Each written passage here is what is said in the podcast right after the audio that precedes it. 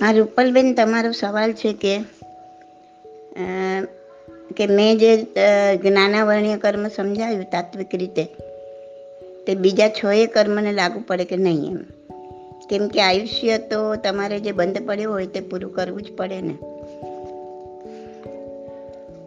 રૂપલબેન, જે તાત્વિક રીતે જ્ઞાનાવર્ણીય કર્મ સમજાવ્યું ને, તે જ રીતે બીજા બધા જ કર્મ, બીજા સાતેય કર્મ એટલે કે ટોટલ આઠેય કર્મ એ જ રીતના સમજવાના છે.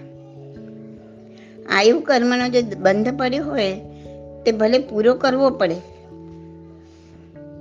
પણ તે બંધ તો આગલા જન્મમાં આપણે બાંધીને આવ્યા હતા. અત્યારે જે આપણે ભોગવી રહ્યા છીએ ને, એ બંધ આપણે આગલા જન્મમાં બાંધ્યો હતો. પણ હવેના પછીના જન્મ માટે જે આયુ બંધ પડશે, તે તો આ જન્મના કર્મ પ્રમાણે જ પડશે. દરેક ભવમાં આગામી એક ભવનું આયુષ્ય બંધાય. પરંતુ જન્મે ત્યારથી મૃત્યુ સુધી પોતાના શુભ અશુભ કર્મ એના દ્વારા ચોવીસે કલાક ચારેય ગતિને યોગ્ય આયુ કર્મ આપણે જમા કર્યા જ કરીએ છીએ. વી કથા કરી, ધર્મ સિવાયની વાતો કરી, શું ખાધું, શું પીધું, શું બનાવ્યું, ફલાણી વસ્તુ બહુ સરસ, ફલાણી વસ્તુ બહુ ખરાબ મને તો આ જ ગમે આ જ ભાવે. વાતાવરણ કેવું છે? શું થયું ક્રિકેટનું? ફલાણું પિક્ચર તો જોઈ જ આવજો. ફલાણાનું તો નામ જ નહીં લેતા, એક નંબરનો મૂરખ છે. આ હા હા હા હા આવી ઢગલા બંધ. આપણી બી કથા ચાલુ જ રહે છે. ને તે કરતાની સાથે જ આત્મા પર તિર્યંચ ગતિમાં જવાના આયુ કર જમા થતા જ રહે છે. આપણે ક્યાં જરા પણ જાગ્રત છીએ? બેભાનપણે જીવીએ છીએ. પ્રતિમ આપણે પ્રતિક્રમણ કરીએ ને, ત્યારે પણ આપણે જાગૃત નથી હોતા કે આપણે શું કરી રહ્યા છીએ. આવા બધા આર્તર, રૌદ્ર ધ્યાનની આપણે ક્ષમા માંગી રહ્યા છીએ પ્રતિક્રમણમાં. એનું પ્રાયશ્ચિત કરી રહ્યા છીએ. પણ એ પ્રત્યે આપણે જાગૃત નથી. જો ખરેખર જાગૃત હોત ને તો પ્રતિક્રમણ પત્તા જ કોઈને નિંદા આવી કથા ચાલુ ના થઈ જાત. જો ખરેખર પ્રતિક્રમણ કર્યું હોત, ખરેખર પ્રાયશ્ચિત કર્યું હોય, તો ફરી આવું આર્ત ધ્યાન કરતા આત્મા અંદરથી પોકાર કરત કે આ શું કરે છે? એક બાજુ સોરી સોરી કહેતો જાય છે ને બીજી બાજુ લાતો મારવાનું બંધ જ નથી કરતો. તો સોરીનો મતલબ શું? મને ઘણા વ્યક્તિઓ વારંવાર પૂછતા હોય છે કે બે નાનું પ્રાયશ્ચિત શું? તો સાંભળો. જે તમે ભૂલ કરી છે, એ ભૂલ ફરીવાર ન થાય, તે જ એનું પ્રાયશ્ચિત છે.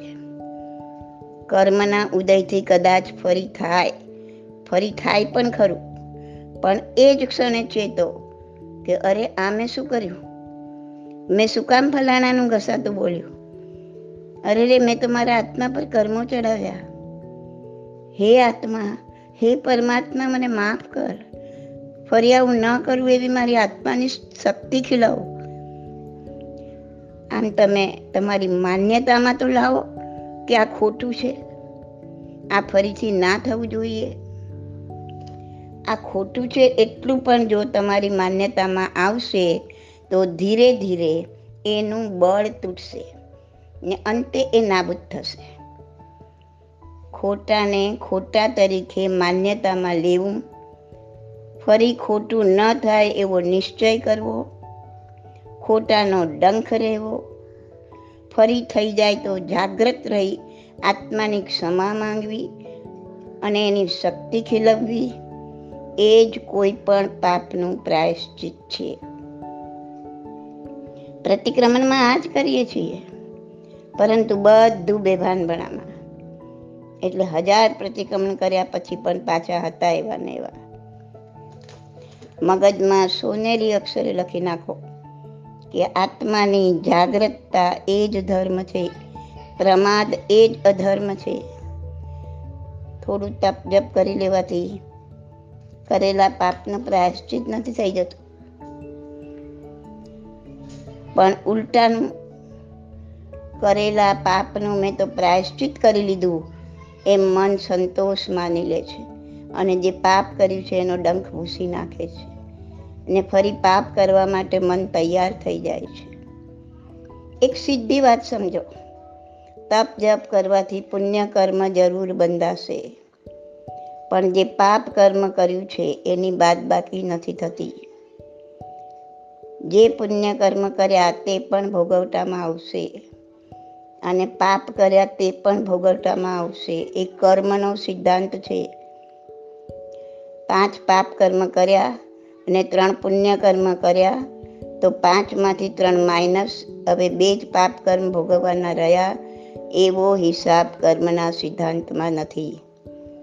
એવું જો થતું હોત ને, તો આપણો આત્મા ક્યારનો છુટકારો પામી ગયો હોત? જે થઈ ગયું છે તે આપણા હાથની વાત નથી. પણ ફરી ન થાય તેનું ધ્યાન રાખવું તે પ્રાયશ્ચિત છે. જે કર્મ નિકાચિત નથી, તે કર્મ ધ્યાન તપ દ્વારા ઉદીરણામાં લાવી નિર્જરી શકાય છે. આ વસ્તુ થઈ શકે છે, પણ આ તો આપણે કોઈને કરવું નથી.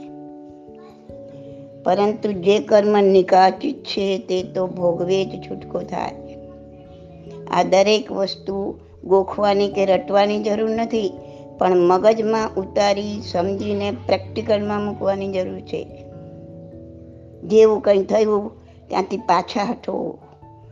મનથી પાછા હટો, એ પ્રતિક્રમણ, એ પ્રાયશ્ચિત. કોઈનો વિચાર પણ આવ્યો મનમાં, તો એના પર આક્રમણ થઈ ગયું. અને એને પ્રતિક્રમણ કરવું પડે. બહુ સૂક્ષ્મતામાં જાઓ. બાકી સંસાર ચક્રમાંથી છુટકારો મેળવવો ખૂબ જ મુશ્કેલ છે. તો આપણે આયુ કર્મની વાત કરતા હતા. આપણે નિરંતર ચાર ધ્યાનમાંથી એક ધ્યાનમાં ગરકાવ હોઈએ છીએ. રૌદ્ર ધ્યાનથી નરક ગતિને યોગ્ય આયુ કર્મ આત્મા પર જમા કરીએ છીએ. આર્ત ધ્યાનથી તિર્યંજ ગતિને યોગ્ય આયુ કર્મ આત્મા પર જમા કરીએ છીએ. ધર્મ ધ્યાન દેવ ગતિ કે મનુષ્ય ગતિનું કારણ મનાય છે. શુક્લ ધ્યાન મોક્ષનું કારણ મનાય છે. માટે તમે પોતે હરપલ કયા ધ્યાનમાં છો? અને શેનું આયુષ્ય કર્મ આત્મા પર જમા કરી રહ્યા છો? એના માટે સતત તમારો ચોકી પહેરો રાખો. બાકી બચી શકાય એમ નથી. જે આપણા આયુ કર્મનો આપણા જન્મથી ભોગવટો ચાલુ થઈ ચૂક્યો છે એને ભુજ્યમાન આયુષ્ય કહેવાય. તેમાં આપણે ફેરફાર કરી શકતા નથી. પરંતુ જો આગામી ભવનું આયુષ્ય એનો બંધ પડી ચૂક્યો હોય, એનો ઉપભોગ હજી આગલા ભવમાં થશે, તો તે બધ્યમાન આયુષ્ય કહેવાય. આ બધ્યમાન આયુષ્યની સ્થિતિમાં આપણે અપકર્ષણ એટલે કે ઘટાડો કરી શકીએ છીએ. દાખલા તરીકે, રાજા શ્રેણી કે નરકના આયુષ્યની તેત્રીસ સાગરોપમની સ્થિતિ બાંધી હતી. તે ઓછી થઈને ફક્ત ચોર્યાસી હજાર વર્ષની સ્થિતિ રહી. ક્યાં તેત્રીસ સાગરોપમ વર્ષ અને ક્યાં ચોર્યાસી હજાર વર્ષ? તો જો આગામી ભવના આયુષ્યનો બંધ પડી ગયો હોય તો તે ભવમાં તો જવું જ પડે. પરંતુ તેની સ્થિતિમાં ઘટાડો કરી શકાય છે, અપકર્ષણ કરી શકાય છે. તો રૂપલબેન, તમને સમજાઈ ગયું હશે કે જે જ્ઞાનાવર્ણ્ય કર્મ વિશે તાત્વિક સમજ આપી તે બધા જ આઠે આઠ કર્મને લાગુ પડે છે? આ સવાલને સંલગ્ન એક સવાલ મારી પ્રશ્નોત્તર રત્નમાલા ભાગ બેમાં છે. સવાલ નંબર બસો છ. ભાગ બેમાં. જરૂરથી વાંચી જજો. આપણે ચારે ગતિમાં ભ્રમણ કેવી રીતના કરી રહ્યા છીએ ને, એ બહુ સુંદર રીતે સમજાઈ જશે. શું આયુ કર્મ છે અને આયુ કર્મ કેવી રીતના બંધાય છે અને કેવી રીતના ભોગવટામાં આવે છે? આ સવાલ વાંચતા બધું જ સમજાઈ જશે.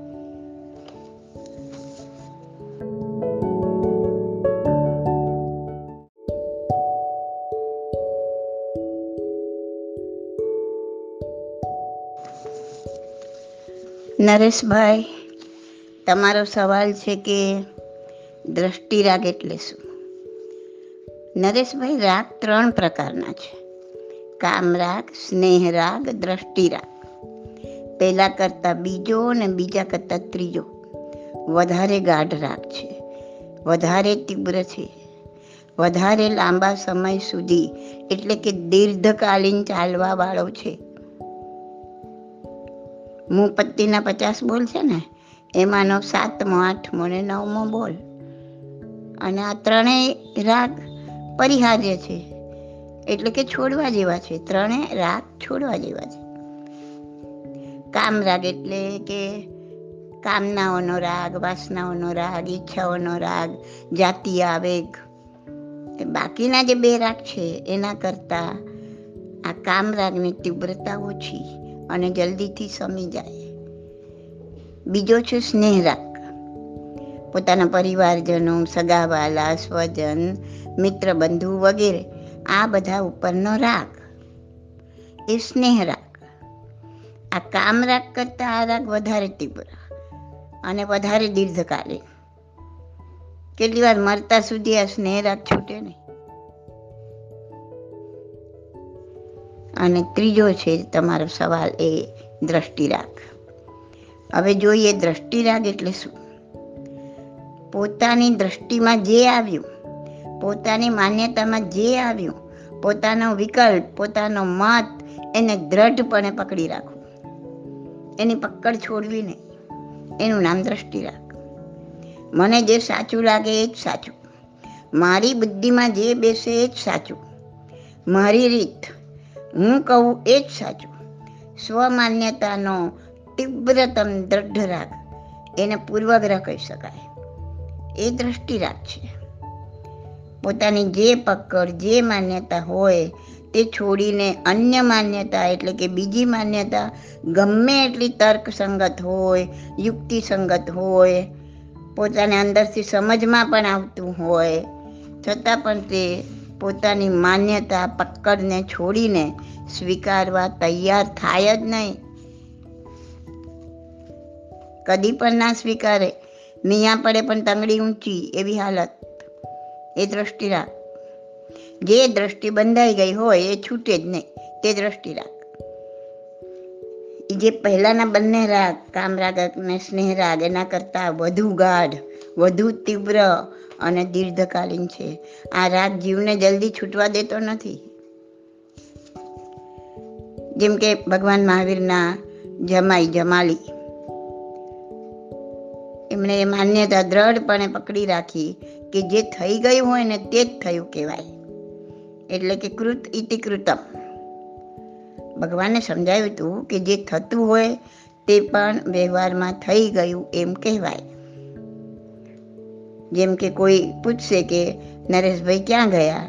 તો તમે કહેશો કે તો અમદાવાદ ગયા. ભલે ને હજી તે અમદાવાદની ટ્રેન જ પકડી રહ્યા હોય. પણ કહેવાય તો એમ જ કે અમદાવાદ ગયા. પણ જમાલીએ ભગવાનની વાત માનીને પોતાની પકડ છોડીને કે થતું હોય તે પણ થયું કહેવાય, કડે માને કડે. અને પોતાના પૂર્વગ્રહને વશ તીવ્ર દ્રષ્ટિરાગને વશ થઈ એ ભગવાનથી અલગ પડ્યો.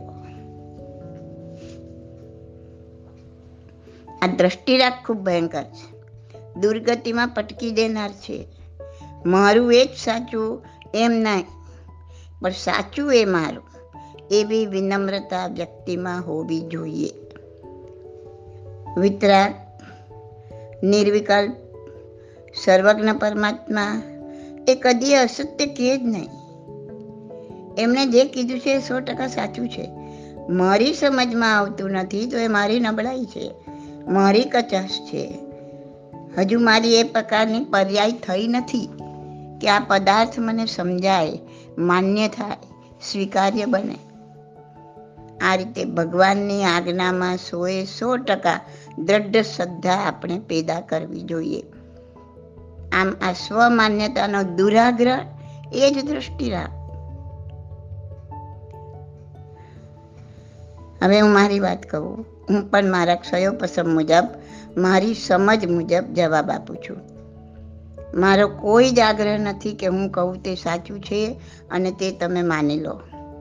તમે મારી બંને બુક, પ્રશ્નોત્તર તમારા ભાગ એક તથા ભાગ બે, જે બંનેમાં સાડા ત્રણસો સાડા ત્રણસો સવાલ જવાબ છે, તે વાંચો કે મારા પ્રવચન ઓડિયો પર સાંભળો તેમાં તમને જે યોગ્ય લાગે, તમારી બુદ્ધિ કબૂલ કરે તે માનો.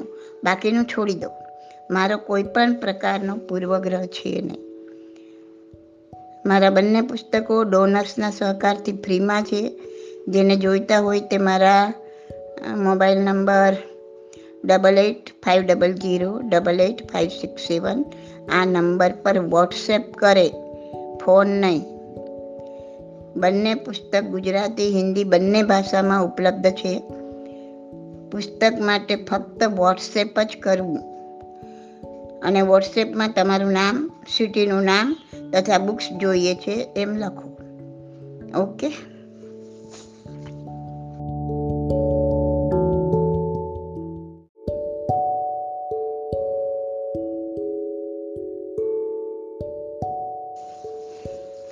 હા, સંજયભાઈ મહેતા. તમારો સવાલ છે કે દેરાસરમાં મૂળ નાયકની આજુબાજુ જે પ્રતિમાઓ હોય તે અર્યંત ભગવાન કહેવાય કે સિદ્ધ ભગવાન? ને સિદ્ધ ભગવાનને કોઈ આકાર હોતો નથી, તો પ્રતિમા કેવી રીતે? સંજયભાઈ, જે પ્રતિમાને લાંછન હોય ને, તે પ્રતિમા અર્યંત ભગવંતની જ હોય. કેમ કે અર્યંત પરમાત્માને જ લાંછન હોય. નિર્વાણ પામ્યા પછી તો બધા જ અર્યંત પરમાત્મા એ સિદ્ધ ભગવંત જ છે. પણ બીજા બધા સિદ્ધ ભગવંત જે કેવડી બનીને મોક્ષે ગયા છે, પરંતુ તે અરિહંત પરમાત્મા બનીને મોક્ષે નથી ગયા, તેમને બધાને લાંછન હોતું નથી. ટૂંકમાં અરિહંત પરમાત્મા ને જ લાંછન હોય બીજા ના હોય. સિદ્ધ સિદ્ધ ક્ષેત્રમાં ગયા પછી બધા સરખા જ છે, સિદ્ધ ભગવંતો. પણ આ એમની ઓળખાણ છે. જો ઘણી જગ્યાએ ગુરુ ગૌતમ સ્વામીની પ્રતિમા હોય છે, એ પણ અત્યારે તો સિદ્ધ અવસ્થામાં જ ને. અત્યારે તો એ સિદ્ધ ભગવાન જ ને. હા, પણ તે અર્યંત બનીને મોક્ષે નથી ગયા. માટે એમની પ્રતિમાને લાંછન હોય નહીં.